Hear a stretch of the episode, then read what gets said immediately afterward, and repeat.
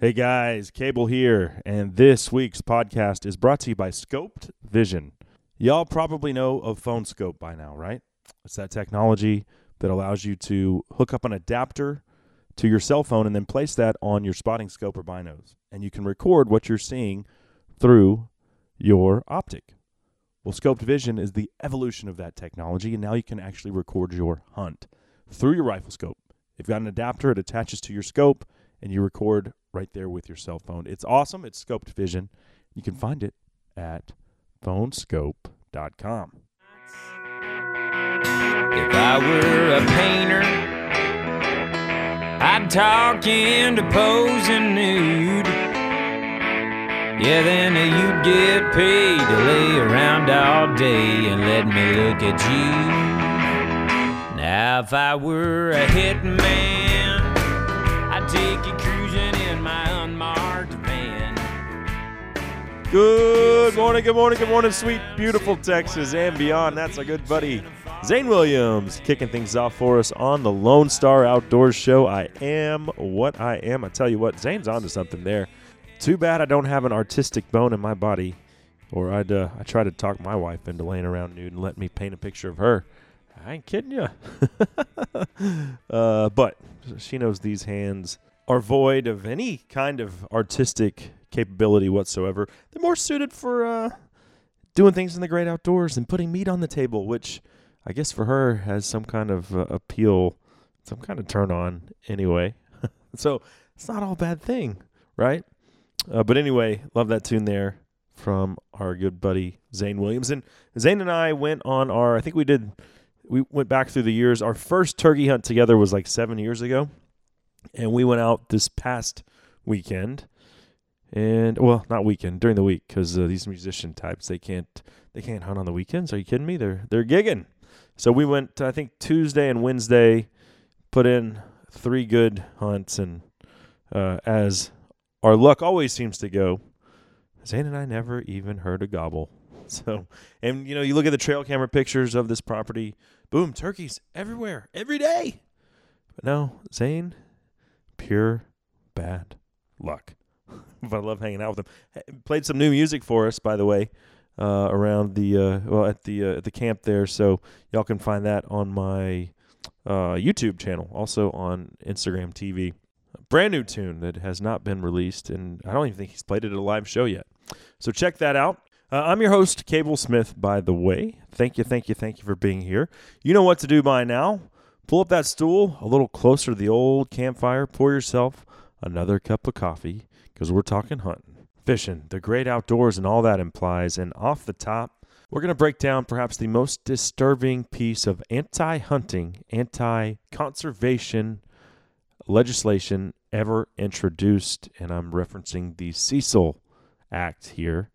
Uh, and uh, Corey and I will dive into that in great detail. Spend a couple segments on it because it has wide reaching implications that could negatively impact conservation and the future of species, both foreign and domestic, especially when it comes to big game, which everyone seems to be so passionate about on both sides of the fence. Uh, so we'll break that down coming up in just a, a minute. And then we will spend uh, a little bit of time visiting with Ethan West, young man who is, uh, well, he recently did the Appalachian Trail. And as we speak, he's enjoying his next adventure, which started somewhere near Telephone, Texas, at the headwaters of the Llano River, and will dump him out 500 miles later in the Gulf of Mexico. He's doing it all in a kayak. Uh, take him about six weeks, I believe, is is what he estimated. So uh, he's in the, uh, I guess he's towards the end of that experience, but he will check in with us live from a river somewhere in Texas. Don't even know where, uh, but I'm certainly looking forward to that. The things that he's seen and done, the gear that he has used on this adventure are all things that pique my interest. So looking forward to checking in with Ethan West here in just a little bit. That's what's on the docket for today. Uh, one other thing to mention let's do a quick giveaway. Uh, today, we've got a, what do we have here? Uh, a Lone Star Ag Credit, Yeti cooler, a Lone Star Ag Credit, 24 can soft pack cooler from Frio Coolers, a Lone Star Ag Credit cap, and a dog bowl, which this thing folds up, and it's what I take dove hunting with Bell.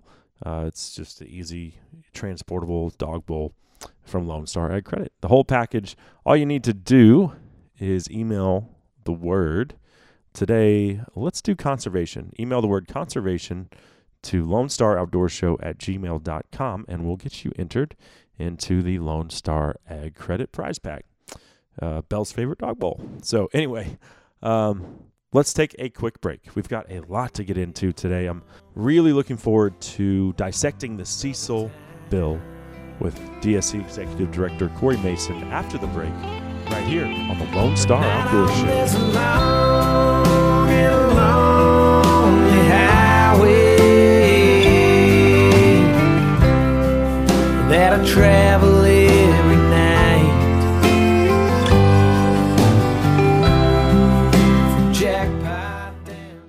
Are you tired of waking up at 2 a.m. to fight public land skybusters? Cable here for Three Crow Outfitters and their new North Texas Duck Club, which consists of over 3,000 acres and 40 water bodies throughout Ellis and Navarro counties.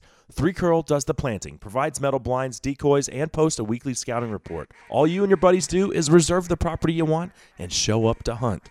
This opportunity is limited to 10 four person memberships, so for the waterfowling experience of your lifetime, go to 3crow.com or call 214 641 8097 today. Howdy, folks. I'm Lee Hoffbear for Hoffbear's Outdoor Superstore in Gulfway, Texas. I hope you're enjoying the Lone Star Outdoor Show. We've been a title sponsor for a number of years now, and we're proud to be a part of it. I'd also like to thank you for making Hoffbear's once again the number one Polaris dealer in Texas. Pike County, Illinois, and the surrounding area is hallowed ground for whitetail hunters. And with 21 years' experience, Golden Triangle Whitetails is the oldest outfitter in the state. Spread out over 14,000 acres, they have 350 acres of food plots, 500 tree stands, and over 80 box blinds. The guides take pride in having hunters harvest giant Midwest bucks. Golden Triangle Whitetail hunts the Illinois archery, shotgun, and muzzleloader season. They have a full time chef and excellent lodging. Book your whitetail hunt of a lifetime by going to www.goldentrianglewhitetail.com today.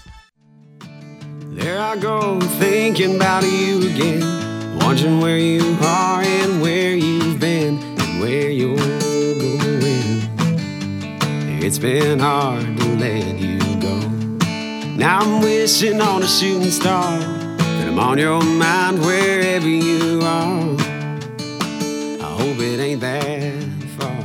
Cable Smith, welcoming everybody back to the Lone Star Outdoor Show. That's Mason Lively. Hard to let go. Uh, thank you guys and gals for being here today as we are rocking and rolling.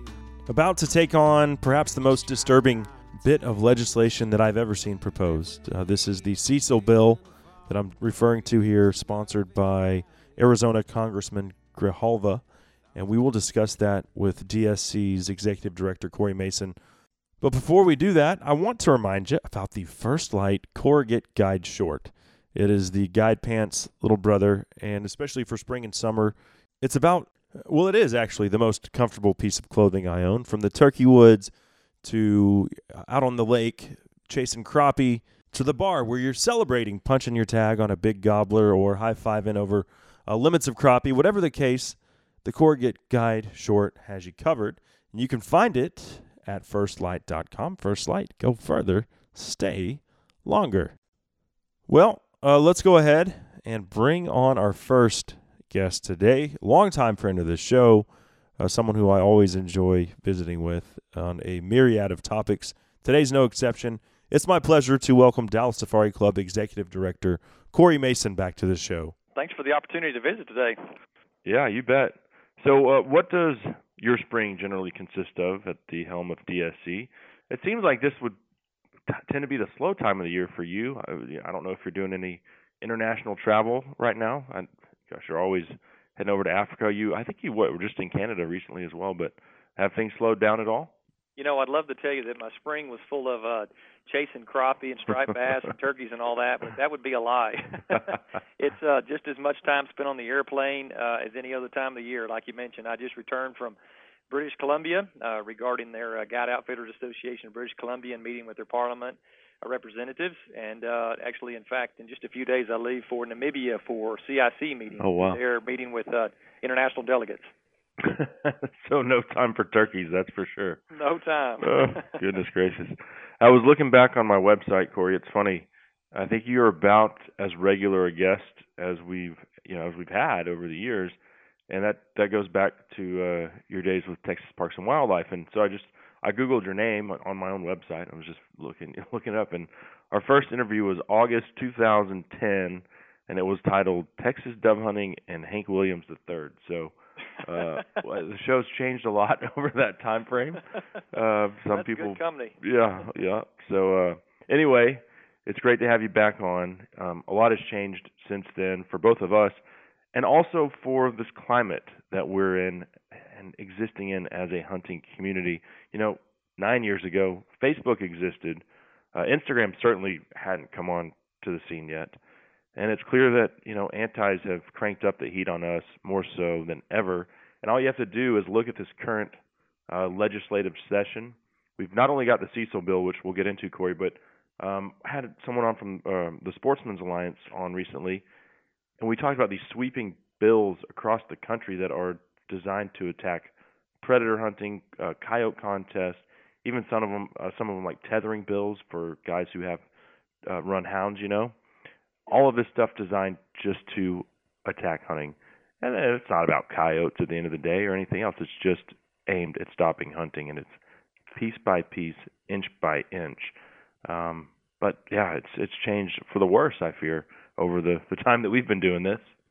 It has, you know, and I tell you, I mean, we can just look over the last year alone, and we can look all across the United States. I mean, we have federal legislation or imposed legislation, I should say, rather, uh, that hopefully will be unsuccessful. But you know, we look at and even actions in which states that do surprise me. You know, we look at we look at New Jersey, where we have the governor there that uh, that self-imposed his authority, uh, tried to kill the black bear hunting in the state, wasn't able to do so. So then he restricted it, did not allow it on uh, public land. Uh, then we we move out uh, down to, to Louisiana, where we have a representative there at the state level that's trying to move black bear, a highly successful restoration effort in Louisiana and Florida uh, for black bears, trying to move that to the endangered species list to afford protection of a species that has been fully recovered, where it, it should be celebrated.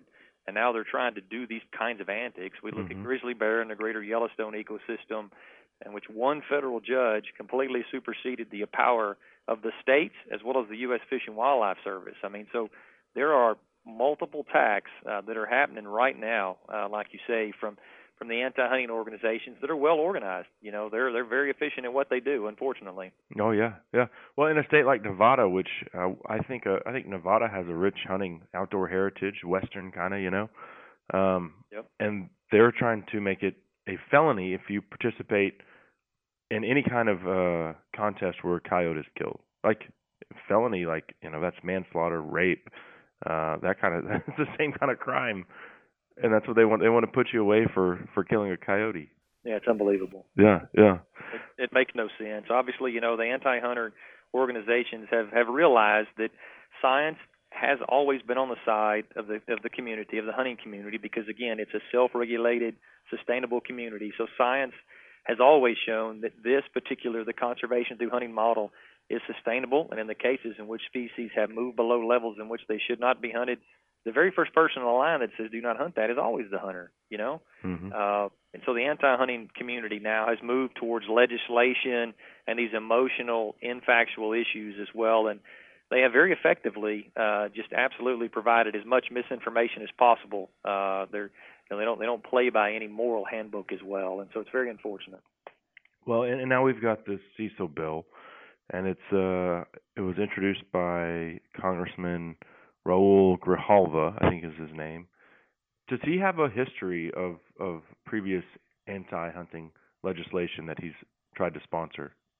He does, uh, and over the last several years, he has uh, introduced a number of bills associated with uh, with cats, uh, and very specifically, the bill that we see right now in front of us called the Cecil Act. Uh, very similar versions and nearly identical versions, in fact, have been introduced over the last uh, few years.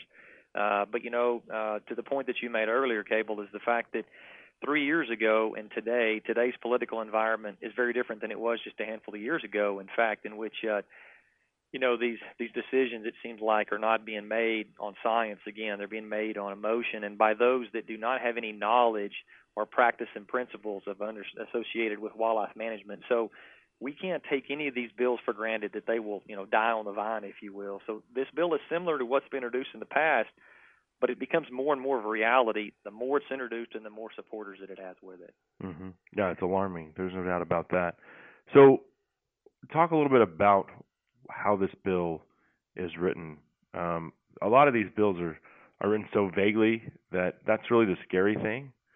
Uh, I don't know. This one seems just after watching. You've got a four minute uh, video on DSC's YouTube channel, uh, which it seems like there's some very pointed, uh, you know, thoughts that have been outlined in this bill, which after watching the video, I mean, none of them make any sense at all. Yeah, that's exactly right. You know, but even to start with, just the moniker of the bill, you know, with this acronym that, that is derived, the Conserving Ecosystems by Ceasing the Importation of Large Animal Trophies Act. Clearly, that was very cleverly determined to come up with the acronym for Cecil. Clearly, that name line that was uh, that was harvested a couple of years ago. Mhm. Uh, but nonetheless, so that sort of paints the picture in my mind alone of really what the intent of the bill is, and kind of high level, and then maybe we can get into some specifics. But a couple of things that are associated with it is it completely undermines the authority of the U.S. Fish and Wildlife Service, specifically by implying that they are not doing due diligence and associated science evaluating the components of a positive enhancement finding. And by that, really what that means is that it is a requirement to show that the hunting of TNE species around the world, we can use elephant as the polarizing example, Mm-hmm. The U.S. Fish and Wildlife Service is re- re- essentially requires the burden of proof to show that by hunting X number of said elephants, that that offtake benefits the overall management and populations of elephants in that associated country uh, in the past, and now it's within a hunting concession or a unit, which again represents hundreds of thousands of acres in most cases. Uh, but this bill is written to undermine that and essentially say that the Fish and Wildlife Service is not doing that now, and in fact, they want to take that authority from the Fish and Wildlife Service and essentially uh, basically give it over to this office in which probably no one's heard of, the Government Accountability Office, and require them to do a study to determine if international hunting is of positive benefit to wildlife species, as the hunting community and the Fish and Wildlife Service have said that it is for decades and decades and decades. Mm-hmm. Uh, so that's that's sort of one of the very first underlying, but you're really really important tenants And and another is this uh, that, that that I outline in that video that you refer to is the fact that essentially the desire, if a species is considered to be proposed, but it's not TNE uh, threatened or endangered listed at this point in time, uh, that that species be considered that. Uh, so essentially, what that means is if a species is considered for that, then it would be on that list essentially, possibly forever, with no way to work it off. And some of that is, sort of a failed recognition of what the Endangered Species Act is. The Endangered Species Act is there as a tool to recover species, to restore them range wide in some cases or isolated population wise in some others, but to restore them to a self sustaining population uh, based on environmental threats or other worldly threats as well. Uh, this essentially fails to recognize that and essentially tries to make a broad, sweeping play at removing the opportunity for those species to be managed using those very effective mechanisms. I mean, you look at the black rhino as the epitome of the conservation success story of being managed that way. Mm-hmm. So Mhm. that's another example of one of the things that's outlined in this, um, and one of the things that really speaks to it, and it's at the very tail end of the act here, or the, the proposed bill. Uh, again, another one, some nuances associated with who pays for this and who pays for that. Uh, but another one is the the elimination of the International Wildlife Conservation Council, which was a council that was uh, built at the time, or established, I should say, probably rather, uh, by Secretary of the, uh, the Interior Zinke at the time to, again, to further work with the U.S. Fish and Wildlife Service, other foreign countries, to clearly determine the impact, uh, local impact as well as global impact of international hunting, international management of these species. And so, in this, this particular representative has has literally taken the ability to manage these species. Uh, it's trying to take it away from the uh, from those countries, if you will, and remove authority uh, and ultimate uh, authority from the U.S. Fish and Wildlife Service and put it in again this uh, some of these things that people have never heard heard of, the Government Accountability Office study, and it's it's just one more theme of someone that's that's clearly not relying on science to manage wildlife species, and secondarily, there was never a thought or question that was asked to an African country to ask them what they need to manage their wildlife. And Hmm. it's, it's very unfortunate. Well, not just Africa. I mean, I'm thinking like so with the vague nature of of uh, the way this bill's written. Like, what if I want? I'm going to Canada in uh, October to do a, a moose hunt with one of our great vendors, um, Arluck Outfitters. Come to the DSC show every year. What if I, you know, what if they, because of the vague nature of this bill, said no, you can't bring your moose back into the United States. Yeah, it could be anything, right? It could be a. It's a- too big. a That's the thing. They like to have- from Asia. Yeah. Yeah. Wow. Wow. Or black bear or whatever, anything. You a caribou. Jeez.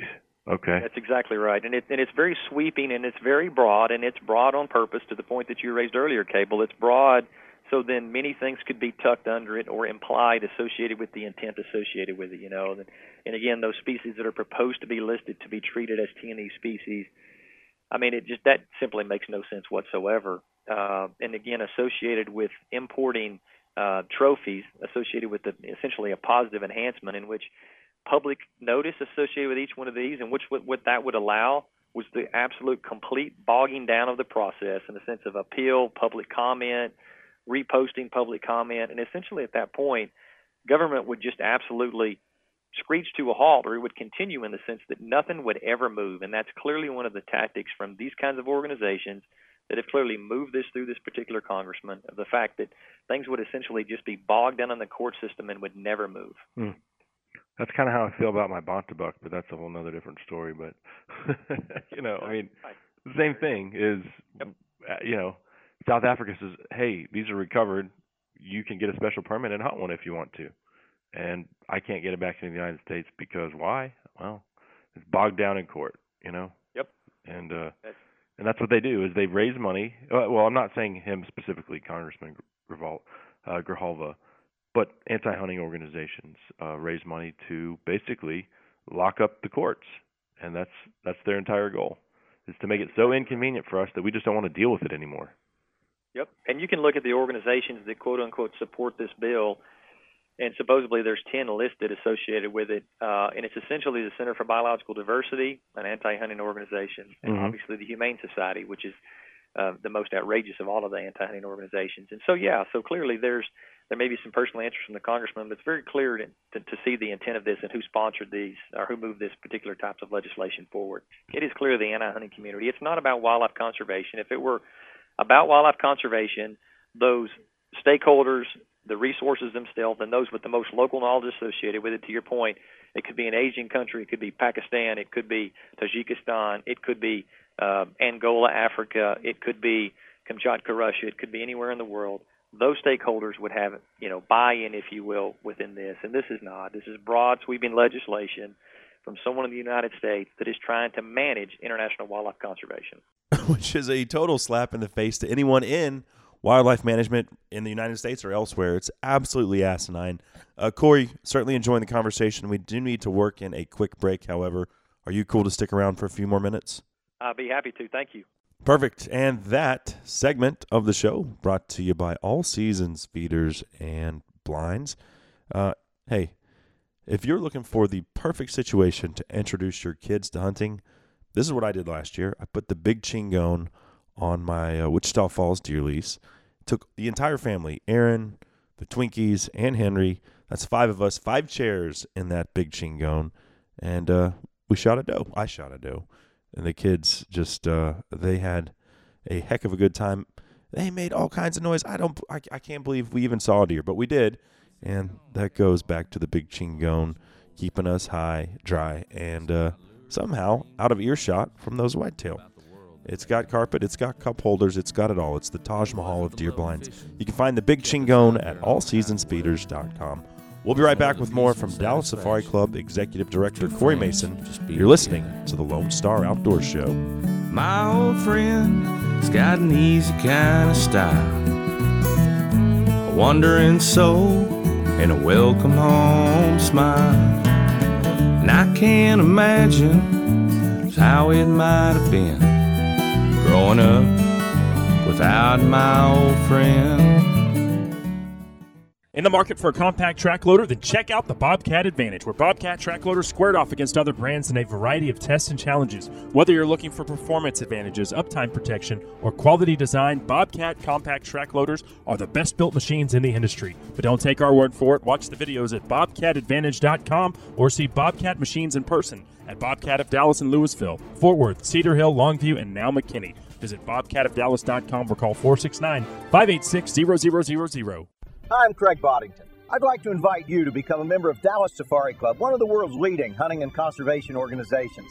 As a member, you'll receive Game Trails magazine, a monthly newsletter, and invitations to our monthly meetings and special activities. Join Dallas Safari Club, an international organization based in Dallas, supporting hunting and conservation worldwide. For more information, call 800 9 GO HUNT or visit our website at www.biggame.org. Hi, this is Larry Weissoon. You're listening to the Lone Star Outdoor Show.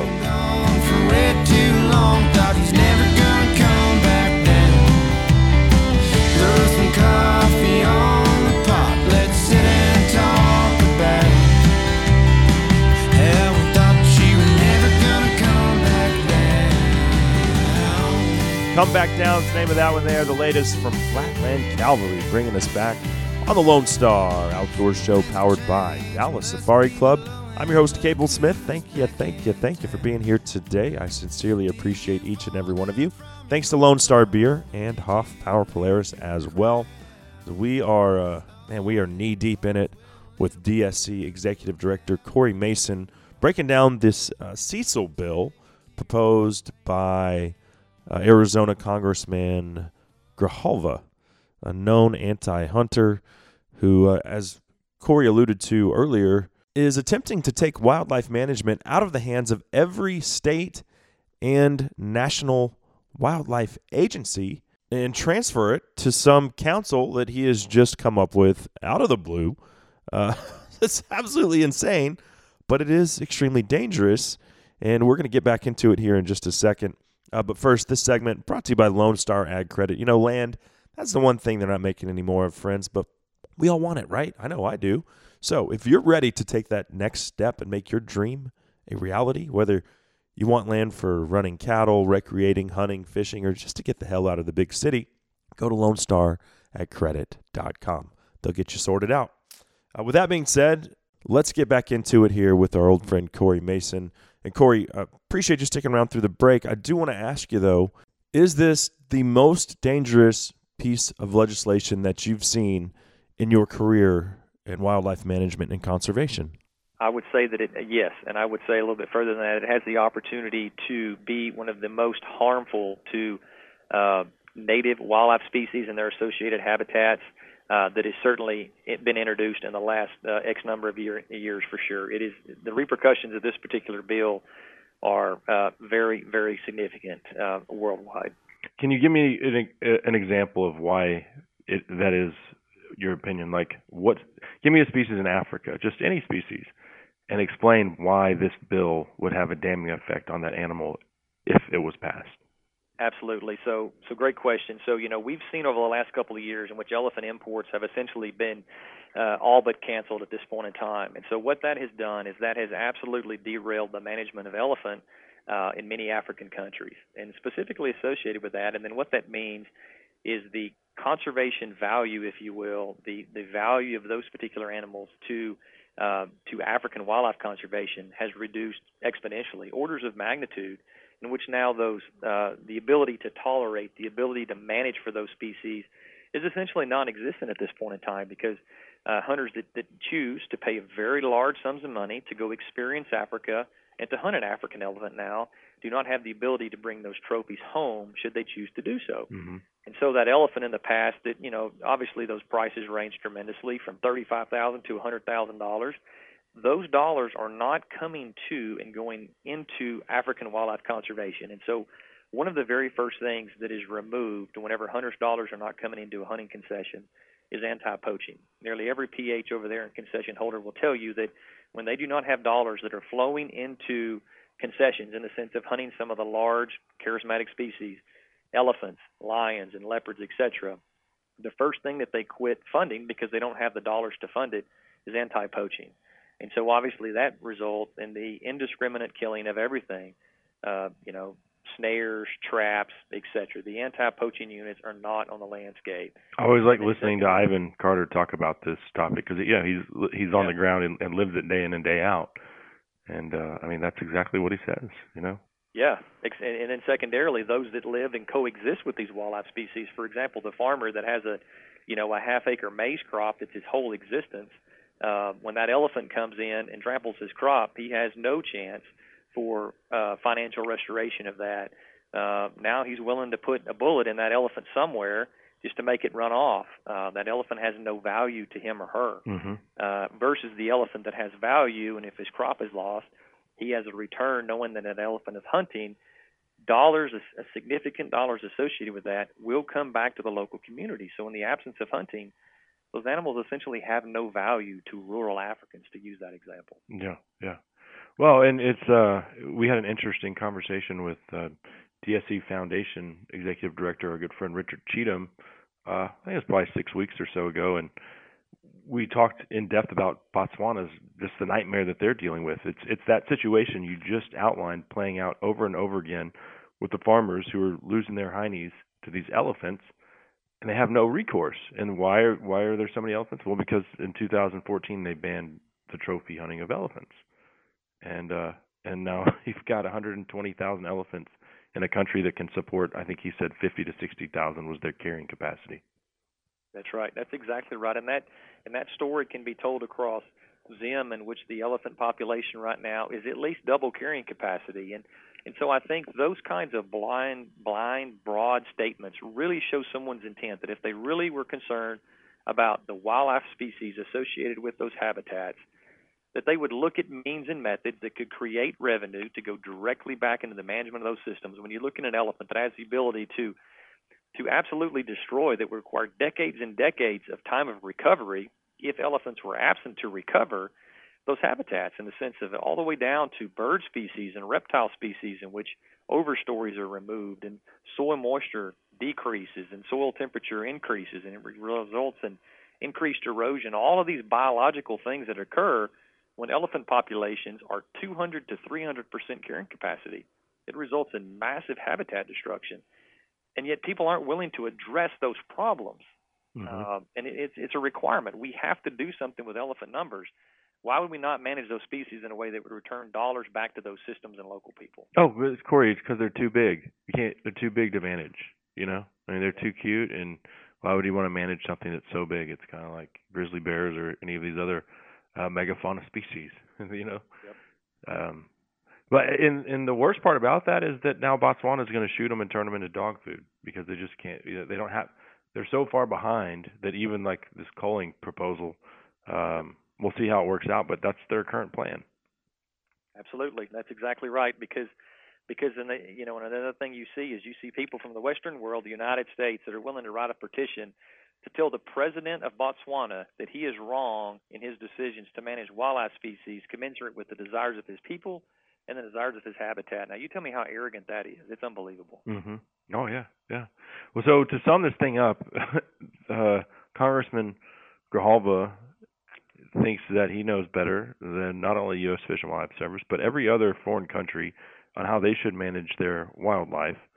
Uh, it's just like you said, it is a slap in the face of epic proportions, and I don't know where this stands currently uh, as far as the legislative process. Where where are we at right now? So the bill's been introduced. It really hasn't gone anywhere at this point in time, uh, but the bill has been, you know, introduced in committee. Uh, and where we are, as far as the uh, conservation community as well, is massive uh, awareness, uh, providing information associated with this bill and its unintended consequences to those that truly have a con- concern about wildlife conservation, to many, many key uh, stakeholders and, and policymakers. Is- Isn't it alarming? So the first time something like this gets introduced, it, it pretty much people hear about it and then it just kind of fades away. But every time something like this comes back, more people start to support it.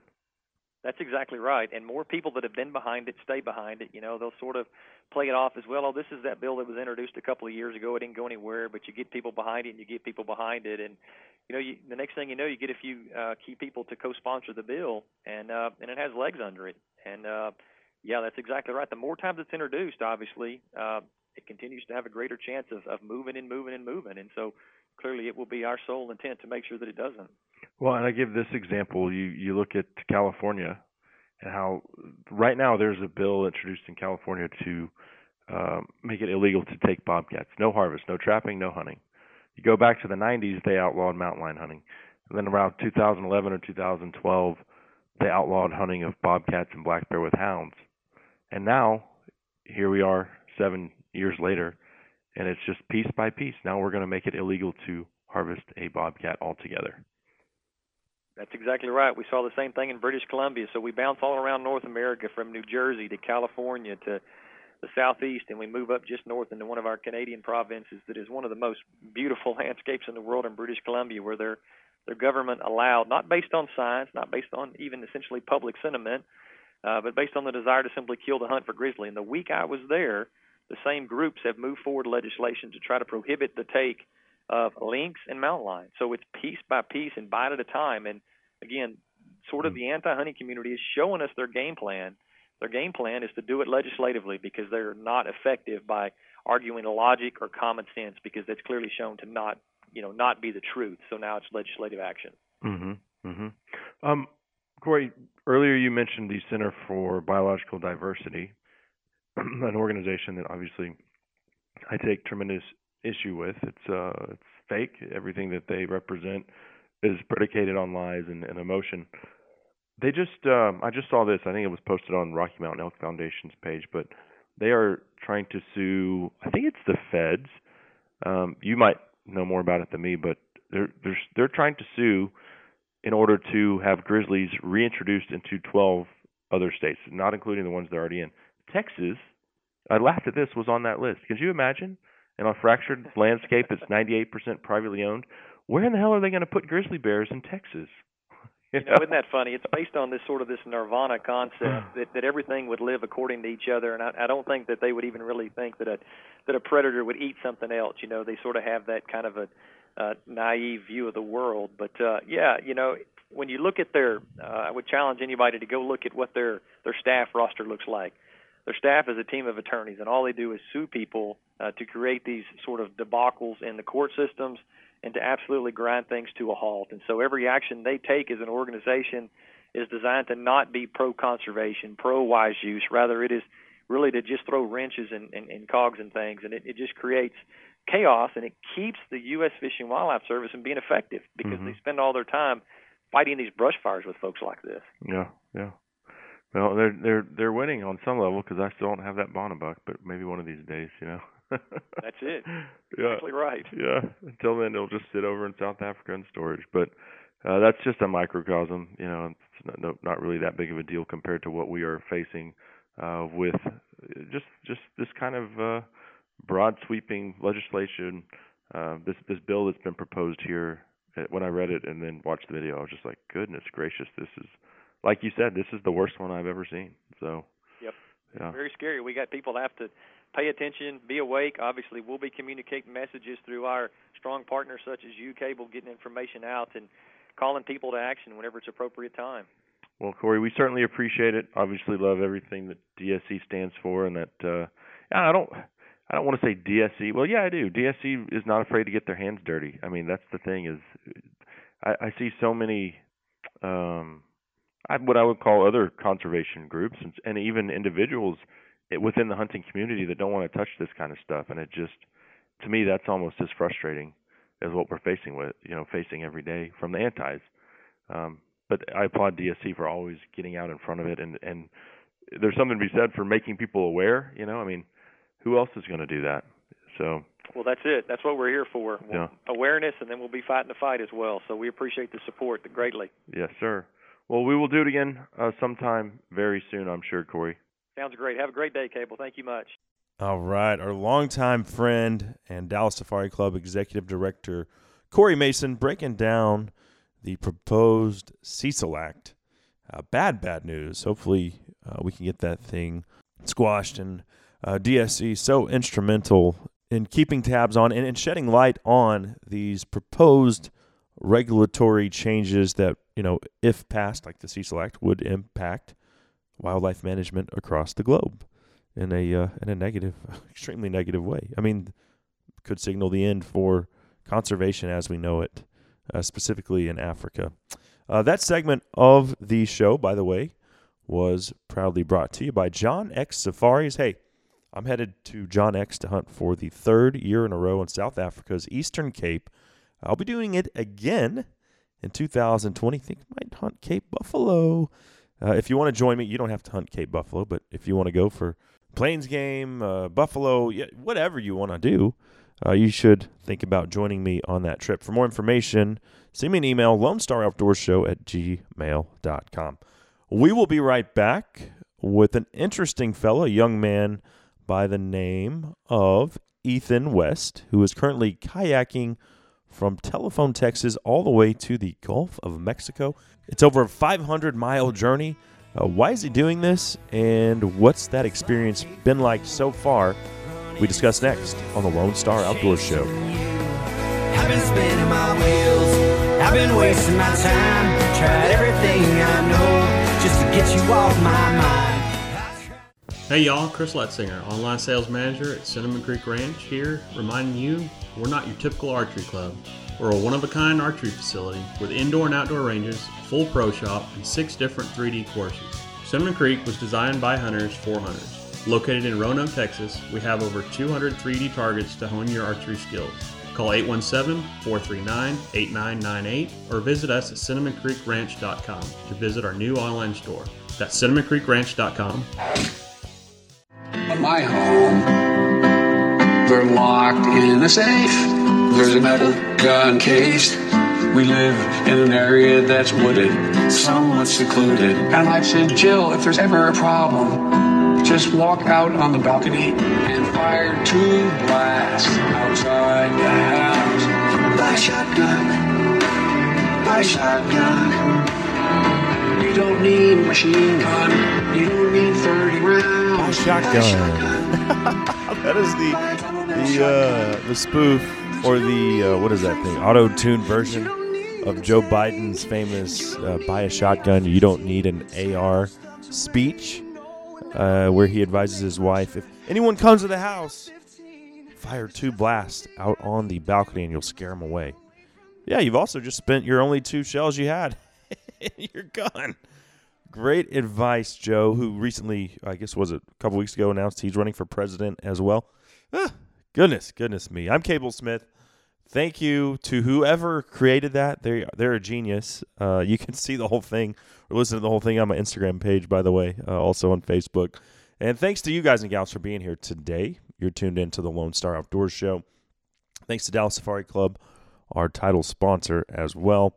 Um, we're about to visit with uh, an interesting fellow, a young man by the name of Ethan West, who currently is somewhere on a 500 mile kayaking trek that originated at the headwaters of the Llano River and will eventually dump him out into the Gulf of Mexico.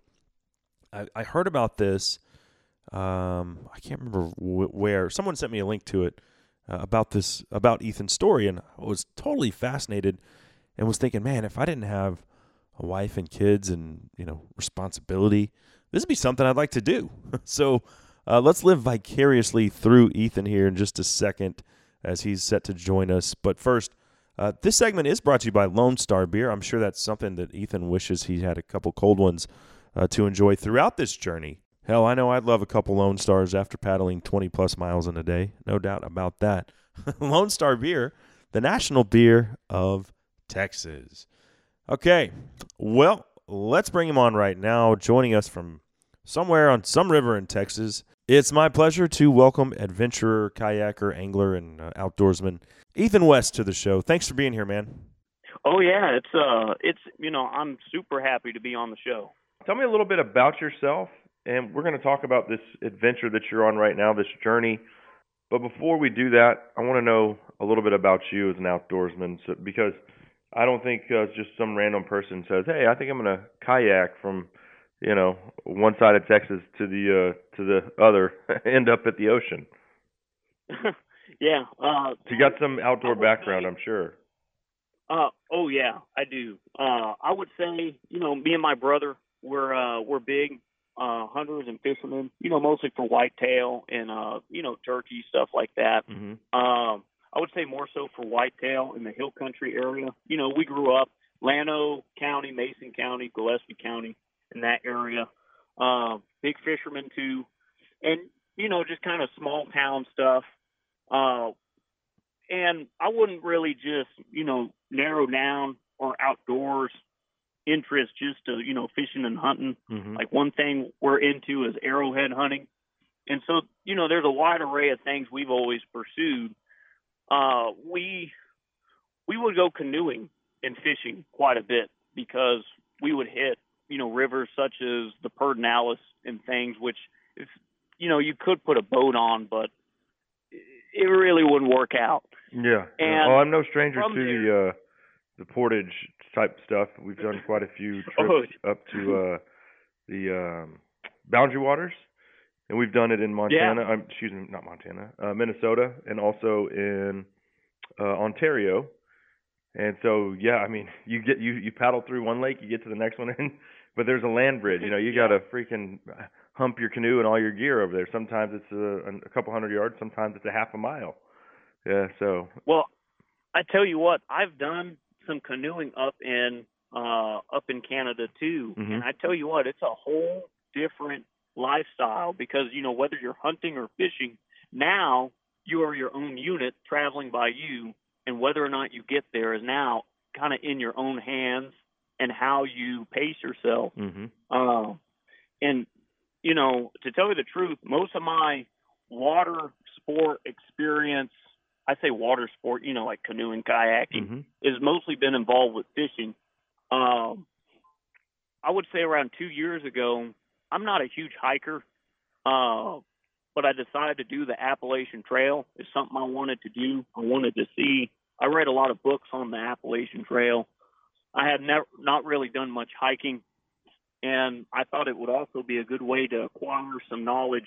So later, you know, Did you read A Walk in the Woods? Everybody, uh, yes, I have read A Walk in the Woods. Yeah, I've read that Uh, one. Read that one. That was a, a good read on the Appalachian Trail. I uh, the one I fell in love with was uh, it's called AWOL on the trail. Huh. and uh there was a 40 year old computer tech guy that he had no hiking experience. He worked as you know kind of this software you know nerdy guy in a cubicle. And he just took all that and he dumped it. And then he went and he hiked the appalachian trail. And i think everybody's Good able to relate to that you know he's kind of the underdog and he made you know he made the whole way so Uh-huh. uh, and I was able to acquire a lot of like ultralight backpacking uh, experience. And this sounds kind of silly, you know, just because somebody thinks it's the cool in thing, like there's a fad or whatever. I won't accept it as something that I use, but I am a very practical guy. Uh, and so I, I kind of try to do a lot of these things to acquire knowledge for when someday I'll be able to load up and go elk hunting by myself or I'll be able to go load up and go, you know, hunting for mule deer, and I'll be fine.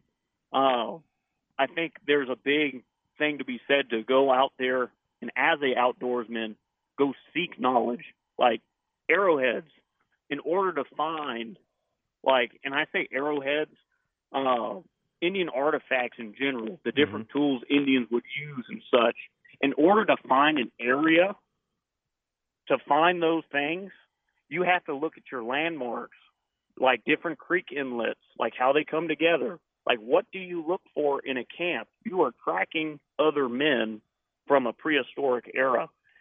You know, anything that, you know, you, where you keep on learning, I think is a big thing in the outdoors. You know, you learn more about what you're pursuing and you learn more about, you know, the outdoors in general. No, Uh, well, I mean, I- I basically guess- that's why we have this show, right? I mean, people who want interesting content related to the outdoors, whether it makes them a better hunter or angler or backpacker, or if they just want Yeah. something something they didn't know about, like, uh, hey, here's this guy Ethan. He's uh, kayaking across Texas. So let's talk to him and figure out what why the hell did he want to do that?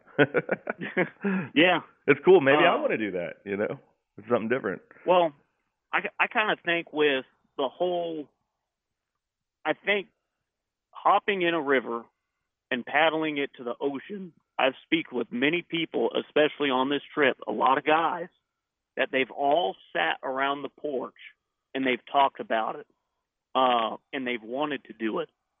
You know, I think it's something. If you ever grew up around a river and you think about it actually going all the way to the ocean, it's kind of been on everybody's mind Mm-hmm.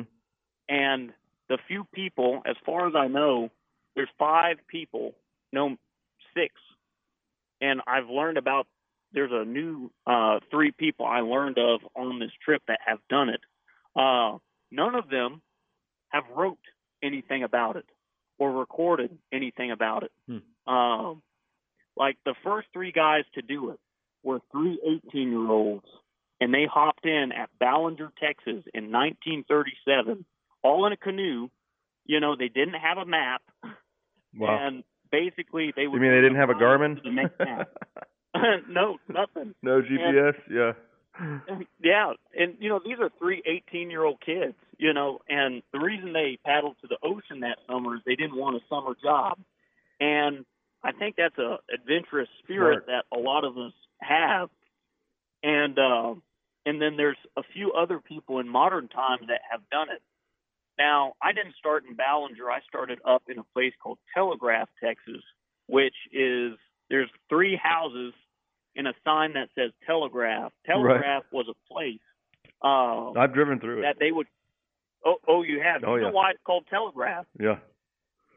Um, heck, um, they used to cut the telegraph line or poles to run telegraph lines out there. Is what they used to do. And uh, heck, what do you call it? Um, their population topped at 56.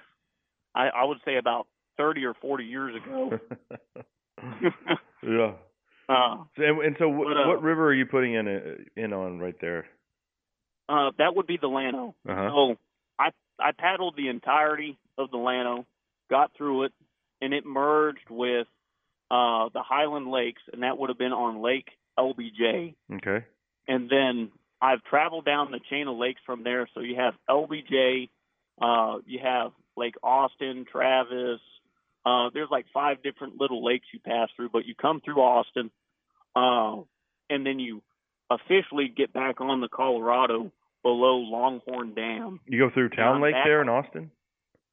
Uh, oh yeah, you go through there. You go through downtown Austin. Yeah, yeah. I've Oh. fit bass fish Town Lake. That uh, that place is a little hidden gem. There's you're and it's so cool because you know I'm not a big fan of let's just say uh, liberal cities like Austin, but it's cool to be Oh, sitting no. right there on that lake as the sun is setting and be looking at the Capitol while you're bass fishing and all you know all the skyscrapers and everything else in downtown Austin.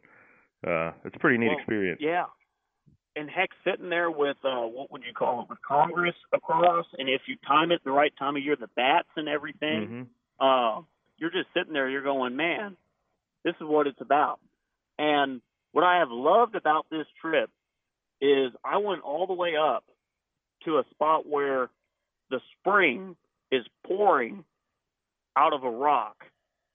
And I have traveled to a place like Austin where there's skyscrapers and there's ample amounts of water.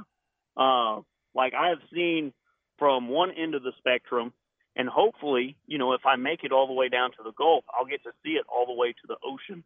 And the variety of what you get to see is unbelievable. And what I've been doing every day is I've been journaling what I see, you know, when I wake up, what I hear. Uh, and that may sound kind of odd, but like when you're on these trips, like you don't always sleep all the way through the night. Like uh, three or four nights ago, I woke up to a siren. Like there's an ambulance passing by, and you know I'm in the Austin area, you know suburbs and Mhm. such, and you would think it'd be dogs that would have started to howl. Well, a large pack of coyotes that were present in the park where I was camping at, they started to howl at the siren. Uh, Hmm. which you know a lot of people be horrified. I thought it was pretty cool. Right. Um, So you're tent And, camping you know, most nights, right? oh yeah. Uh, so in the state of Texas, you can camp in the spillway uh, if a river is navigable, and uh, most creeks are navigable as well. And so, uh, as long as you are kind of the unwritten rule is as long as you're kind of behind the vegetation line, you're good. Um, so I've been camping on things like islands, sandbars, uh, places where the bank, you know, doesn't kind of cap off. Mm-hmm. And uh, now in some areas, I'll hold out until I get to a park, uh, like below Austin. You know, the LCRA lets water out uh, quite a bit, Mm-hmm. and oh yeah. so you got to camp up higher. Uh, and then I've had a few hailstorms and stuff. So when one of those is coming in, you try to get to some structure of some sort. Um, and so there's all sorts of challenges that are presented. what Uh, about food? You know, Wait, for, Oh, well. actually, let me back up. So, how long total did you pre- predict this trip would take, and how many miles is it? And then, how do you feed yourself? okay. So I I predicted that it'd take about a month or so. Uh huh. Um, what I did on my mileage, I made a big mistake.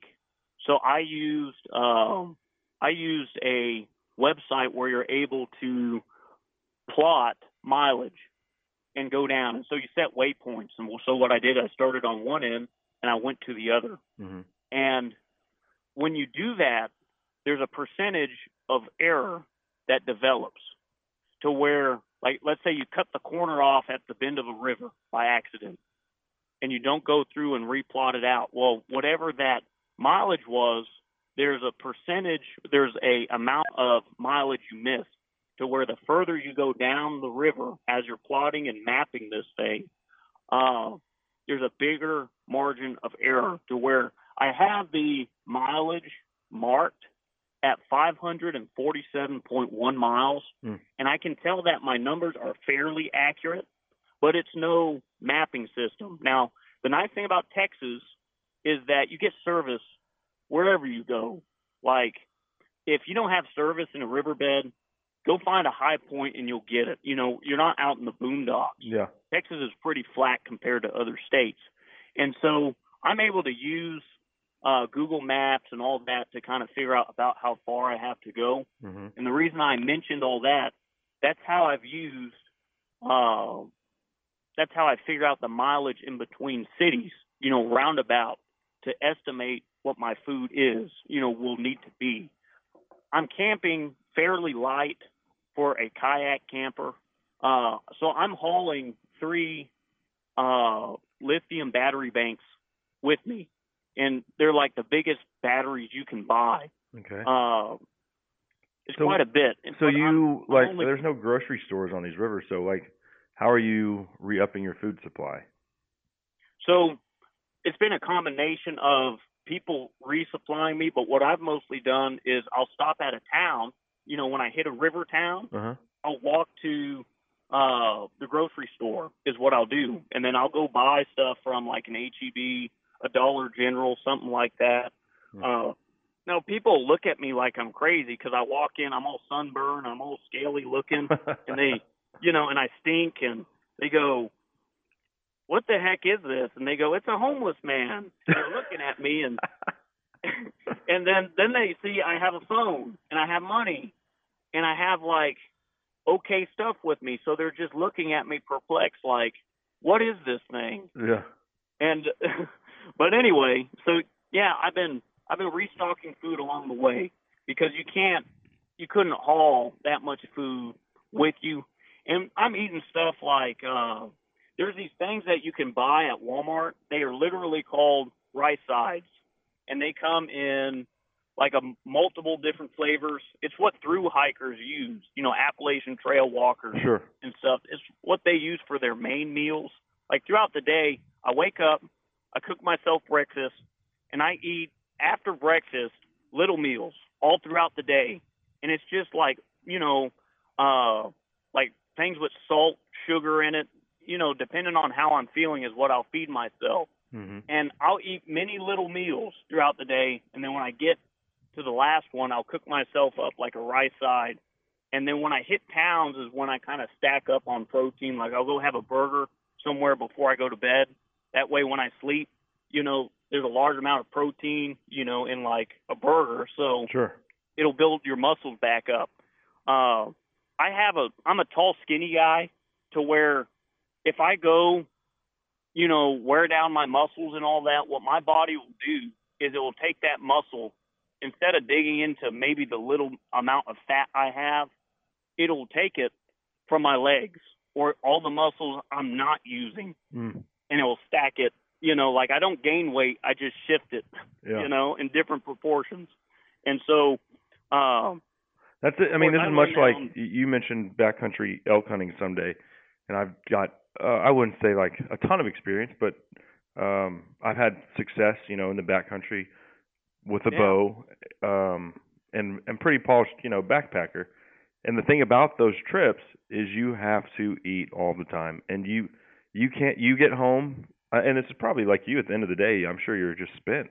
Um, and it's almost luckily you have ham you know hey I'm gonna go grab a burger and a beer or whatever uh up there it's like oh crap. Who who has the energy to even cook dinner? And you know it's like draw straws just to see. Usually Yeah. we plan it out ahead you and your buddy you know. Say okay it's your Yeah. you're up bud. So just keep that in the back of your mind because you're making me dinner tonight. Because I mean you're You know so whipped and you don't want to do anything but just get in your bag and just close your eyes and everything Oh, hurts yeah. you know. I mean it's uh but you've got to refuel. One of the things I eat constantly is peanut butter on a tortilla with bacon that I've pre-cooked. yes, You know, yes, that, yeah. Tons of you know, calories. uh, fat, all of it. when you yeah when you go on one of those trips what you're doing you you kind of operate it like a job like you enjoy the whole trip yes but what you're doing throughout the trip you're kind of on a routine and you're making yourself do these things um like every night i make myself something to eat like you know i'll sit there and i'll go oh i should just go to sleep no i can't because the next day you know i won't be 100% yeah, and you really learn on these type of trips a lot about who you are um, and i believe that you strengthen your resolve quite a bit. Uh, and i think that's like to link it back up to what we were talking about earlier that's what the outdoors is about. It's about kind of expanding your knowledge and who you are as a person and then striving for better and uh, can I hack it? You That's know- the thing. Yeah, yeah. Always ask yourself, can I hack it? yeah Am I cut out Exactly. for this? You know, in the most extreme conditions, do you have the mental fortitude and the and the and the metal to get through it? You know, and like you said, why would anyone walk the Appalachian Trail? Well, for that exact reason. Can I hack it? exactly Well, Ethan, let's do this, man. I I still have a few more questions for you. Specifically, I know you used um, a, type of stove that I'm not familiar with, but certainly want our listeners to hear about how you've been cooking your meals uh, on the river. Uh, also, your water purification system, and then any other like gearhead type tips that uh, you can offer up for. I mean, shoot, a week in the backcountry is nothing compared to uh, five weeks on on the river. Now, I know you can stock up and stuff, but uh, that's not always the case. So, uh, are you cool to stick around for a few more minutes? Oh yeah i'll i'll be here i'll be ready to go Excellent, my friend. Uh, that segment, by the way, was proudly brought to you by Pulsar Night Vision and Thermal Imaging Technology. Check out the new Pulsar Thermion. This is a th- well, it's a rifle scope, thermal rifle scope that fits on any 30 millimeter rings. So if you've already got those in place on your bolt action rifle, this is the scope for you. That's it. I mean, Pulsar listens to what the people want, and that's what they give them. So, in addition to the trail lineup and the core, now we've got the Thermion. Check it out. You can find it at pulsarnv.com. Well, we'll be right back with more from kayaker Ethan West on the Lone Star Outdoor Show. I felt the lights on the big, big stages, a fire burning in my soul. I had those nights where my guitar was raging. It's not something you control, darling. It's not something you. Hey y'all, spring is here, and that means a lot of things, but specifically, your lawn is about to become your own worst nightmare. That's why I use JC's Landscaping. They do everything from lawn and landscape maintenance to fertilization and weed control. New premium sod installations. Hey, you need a French drain? I had to have them put in a French drain a couple years ago. They do that too. Landscaping updates, makeovers, stone borders, patios, and much more. Serving the North Dallas and surrounding areas, you can find them at jclandscapingllc.com and tell them Cable sent you. If you wanna feel rich, count everything money can buy. Can't buy me time, can't buy true friends, won't buy good manners. Cable Smith, welcoming everybody back to the Lone Star Outdoor Show powered by Dallas Safari Club. Thomas Michael Riley, Feel Rich. The name of that tune there. Thank you guys for being here today. Certainly appreciate each and every one of you. Thanks to Lone Star Beer and Hoff Power Polaris as well. We are all set to continue our discussion with adventurer, angler, outdoorsman, uh, and kayaker Ethan West regarding his 500 mile journey to uh, from well the, the headwaters of the Llano River to the Gulf of Mexico. Uh, but before we pick his brain on, on some of the gear that he's used on this trip and how he sees the rest of that journey playing out, this segment is brought to you by the worldwide leader in big game conservation. Of course, I'm talking about Dallas Safari Club. And, you know, this great group of folks are, are passionate about hunters' rights, education, and conservation. For more information on how to join our ranks, head over to biggame.org. We'd love to have you. All right. Uh, well, Ethan, thanks again for sticking around, man. Let, let me ask you this as we pick things up here. Uh, as far as your water purification system, I mean, you're traveling, you've got a 500 mile journey that you're on, and I imagine you're not packing all of your water in a kayak. So, talk about your filtration system that you you've been using on this trip. So when I was on the Llano, I will say this that I've never really thought much of the Llano, but I can say this: it is a pure, clean river. Like it's a beautiful thing. Uh, when I got below Austin, it's total cesspool. From you know, I hate to say it like that, but you get below Longhorn Dam and you will see stuff that you thought you would only see on Halloween. Mm. Okay, you know, swimming around there in the water. Uh, when I got below Austin, I carry a water filter and some water treatment tablets. And this sounds ridiculous. Up on the Llano, I would just filter my water from springs I would catch on the way down. Mm-hmm. And I didn't think much of it. When I got past Austin, what I have done is I've marked out all my parks that I hit. And I hit parks up and I steal from, you know, like a sink or something or something like that. And then, you know, I'll have my filter. I already have it on the bottle. I don't I don't filter that water. I've been packing my water since Austin, Mm-hmm. but I do have the option where when I run out, I'll be able to filter and then purify it. And I use a what I use for my water system. I have three smart water bottles, and then there's a Walmart Sawyer squeeze that goes on top of it. Uh, in my opinion, so far from what I've used, it's probably you can drink that water now. Like if you have a a water filter that you got to hang up, well, you hang it up and then you got to sit there and wait. Yeah. You know, uh, which is not handy. You know, it sounds like a good idea. Like, oh, while I'm at camp, I'm doing other things. Hang this water up, filter it. Yours, your water's purified as you squeeze it into your mouth.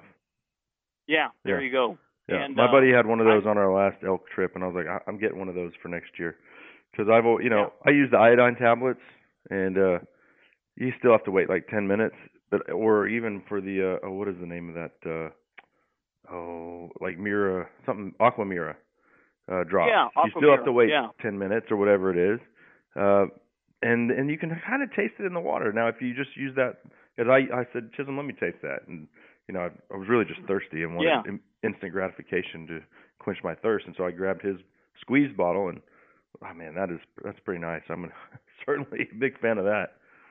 You know, the only time I worry about water sources, and this sounds ridiculous, is when there's been other humans near it. Mm-hmm. You know, Mm. like that's the that's the only time I really start worrying. Uh, like on the trail, Like it was all the dang, all the all the dang um, water sources that were near people in the very beginning. Because when you start, you have tons of people who are going to walk the Appalachian Trail. By the end, there are very few people who finish it. Uh, to where those first few water sources you come across, there are hundreds of people using them, and they're like uh, pigsties, is Hmm. what they're like, and they're carrying all sorts of stuff in them, and you would hear all the time people getting uh, sick from whatever was in the water. Mm, wow. And yeah, uh, of course, I can say this: the water, filtering my water and treating it, and staying away from, uh, you know, uh, frequently used water sources has always kept me good. Yeah. And uh, I've really liked those Sawyer squeeze ones, like, and you can buy them at Walmart. That's what I love. You know, I love practical things. You Mhm. know, uh, for example, what I do for a stove, I have an alcohol stove, which a lot of people are unfamiliar with. Uh, a lot of people use propane, like a form of propane, Yeah. uh, which which is man, I I tell you what, they're nice. Yeah. I love them. You know, uh, which here's the deal: if you're going on like a week hunting deal, take that son of a gun. But if you're going months on end, it's then you're carrying, you're always carrying, or you're always wondering, well, do I need to bring another thing of propane? Will I run out? Uh, what I like about my alcohol stove, I can buy standard rubbing alcohol at any gas station that I come across or any store. Like it's a standard staple found everywhere. So I bought a standard I forget, you know, it's it's the big bottle of uh, of alcohol, rubbing alcohol. I think it was the 90%. For 3 weeks, I've cooked on it every day. I've used that alcohol to clean camera lenses and I've also used it to clean wounds, like little scratches and stuff Mm-hmm. and I would say I just got past the halfway mark uh, yesterday, Wow. and so it's it is super efficient. Now it does have its drawbacks. It um you know the problem with the alcohol stove it doesn't do well in the wind. Like if it's a windy day, uh, it'll still light, it'll still go, but you're going to be burning a lot more fuel. And you got to learn how to use the sucker. But if you do, it's super efficient. I've absolutely loved it. Um, but like I said, that those are just little tokens of knowledge that you gather. And you know, all this stuff I learned from other people, and that's like the biggest thing is like listening to other other guys and what they're doing. Like you with the elk hunting, uh, like you saw what one of your buddies had, Oh yeah. and yeah, and you know that's something else that's big because you got to stay with the times to have the best system. And if you can have the best system, you make it the e- easiest on yourself. So it um, you know, it's it's been great. It um, So you're journaling really and hoping- photographing. You just said you were wiping camera lenses and stuff. So I imagine at some point you're going to put pen to paper and and try to write a book about this experience. Oh yeah, um, I am. Uh, well, I have done this whole way every day.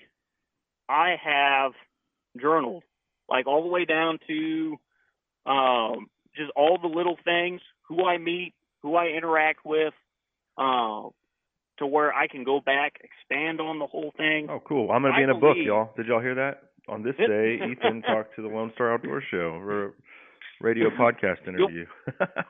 Well, it's it's kind of funny because you know I wrote it down a few days ago that you know I talked at the Lone Star Outdoor Show. I wrote it down.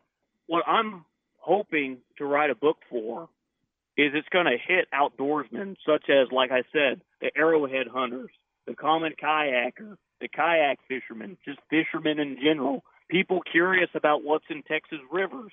Uh, you know, just all sorts of people. I'm sure you've Because, seen a uh, lot of stuff. Uh, and and I know you didn't take a fishing pole because to be, I mean, this is this is a tr- a business trip. At the end of the day, you got to get to where you're going, and you probably stop every every place that looks nice and and cast a line. I know I would. Um, but I'm Oh, sure yeah. you've been GPSing these spots that you've come across. Oh yeah, like um, here's a here's something that you would love to hear about. So I went down from Bastrop. I got to see my first alligator gar yesterday, it did not disappoint. I was uh the water right now is just mud brown because they had three inches of rain about a week ago, and a lot of people don't know that gar actually have a special organ that allows them to gulp air and then mix it with the water they circulate through their gills, which makes them very good for low oxygen environments. That's why they do well in muddy rivers. Mm-hmm. And I was paddling, and I had about a five or six foot alligator gar come up about three feet over from my kayak, take a gulp of air real slowly, teeth first, come back down, and I just saw his whole back, you know, come down. It was like watching a whale beach up. That's And- awesome. Yeah, it just blew me away. And I sat there and I thought, if I could come down here with some heavy fishing gear, throw on like a bluegill, and hook into that, that would just be the coolest dang thing. Um, I could sit here and talk to you for hours about all the stuff I've seen and all the stuff that's happened, but you know, I think that's why it'd be better in a book. That's way that way it's actually recorded. And Like I said, nobody else has really dug too far into Texas rivers. Um, with this trip, I'm using. I'm not, you know, I don't make a ton of money, you know, and I'm just a regular old guy. And so with me saying that, like I'm using a 14 year old kayak. Like you know, most people be using the latest and greatest. Right. Uh, uh, and I'm not using gear that costs thousands of dollars. Uh, I'm just using common, everyday, attainable stuff. And another point I want to make is I started 20 minutes from where I live. And I guess what I'm trying to say is if you want to go do something that could be a life changing, you know, trip, you know, or like a once in a lifetime deal, the the most ironic thing is you really don't have to go all that far or spend all that much money. On this trip, after I bought all the gear, which took about a year or so buying, which was not expensive, and I've spent I would say around less than two hundred dollars on this trip so far. Oh wow. Yeah, uh, because I'm just buying food and paddling. That's Yeah. the only thing I'm doing. Um, so it's a it's a very cheap trip, and so if y'all guys want to seek adventure, you can go see it. You know, you don't have to go up to Colorado. You don't have to go up to Alaska. Now, one day I want to because it's Sure. just, it's super cool. Uh, but So you're You know, you're in La Grange, Texas now, yes, and so how much farther do you have to go? So you're three weeks into this deal, right? Uh, yes. Okay. Uh, t- today uh, would mark three weeks. Uh, and so, heck, um, I think I have 140 miles to go. Like 140, I believe, is what it was. I'm sure you know it's harder to make miles on foot than on a kayak. Oh yeah. Like, you know, I've had days where I've made 26 miles starting at nine and then ending at like three thirty, four o'clock. Now I was hustling. Uh, it was actually on the Llano Yeah. where it was, uh, which there's a lot of obstacles there. You got to get out and navigate around, but you can make great time to where 140 miles. You know, if you're doing 20, 30 miles a day, you'll be done in no time. I've kind of just been cherishing the last moments. I'm hitting places that I never thought I would cherish in Texas. Like for example, I never really thought too much about, you know, the La Grange Bastrop area, you know, the muddy river and the green trees on the side. I never really thought of it, but I have thoroughly enjoyed this area a lot more than I ever thought I would. At the beginning of the trip, I thought that I would enjoy the Llano and then the rest would be work. And that has not been the case. It's been great all the way through. Awesome. Awesome. So you got about maybe Hey, uh, a a week or so, maybe a little longer before you end up in the Gulf of Mexico. And Yeah. I'm sure you'll have a big party there, or at least a couple people there to to pick you up and celebrate this Oh, yeah. accomplishment.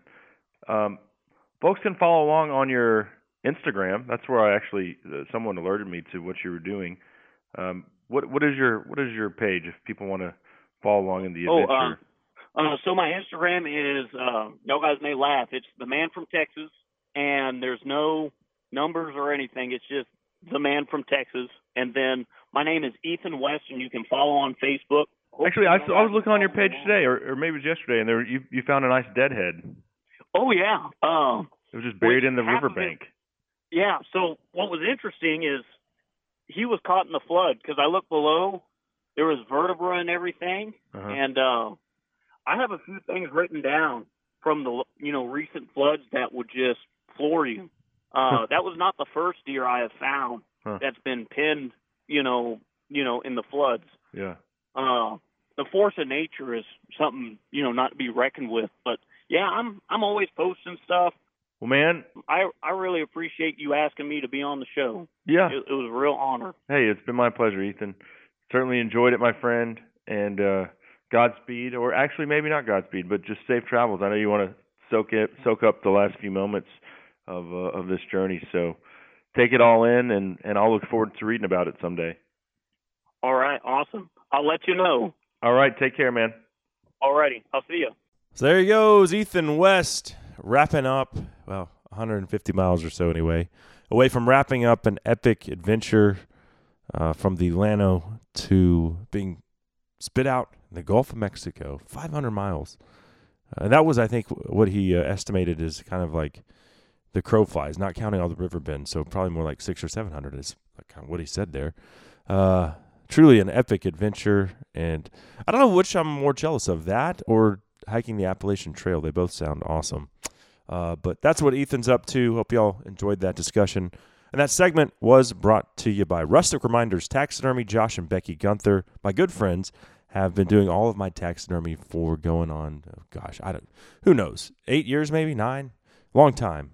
Whether it's a speckled trout, uh, European mounts, African taxidermy, they've got my wolf, my mountain lion, you name it. If I'm putting it on the wall, that's who I trust. They've got a shop in Marion, Texas, and one in San Antonio, and you can find them at gr the number eight mounts.com.